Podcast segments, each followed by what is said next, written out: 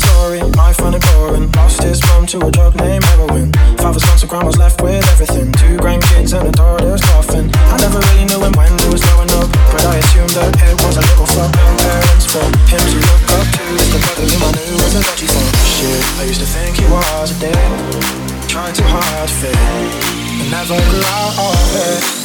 Now he don't talk too much, talk too much. He's probably giving up, giving up.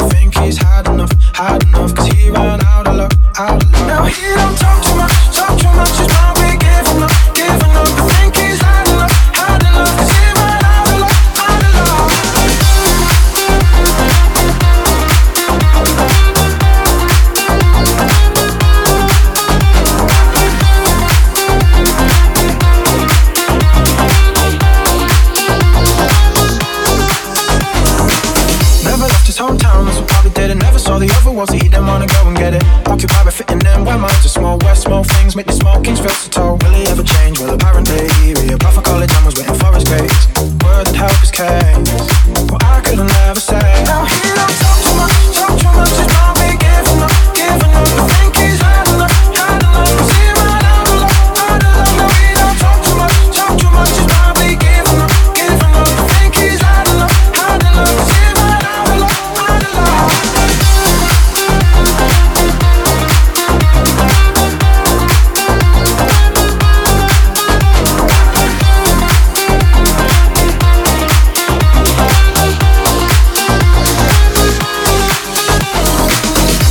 The lights out, a night out. Brothers in town, send a doubt. A few fights now, kicked out clubs, shit the sun's up. One look, it took for his girl to cuss at another. Dudes being dudes, they blow at the chest to impress these breasts that have just started this mess. They must protect their damsel in distress. So other goes, man decides to clench his fist, and then he threw a miss.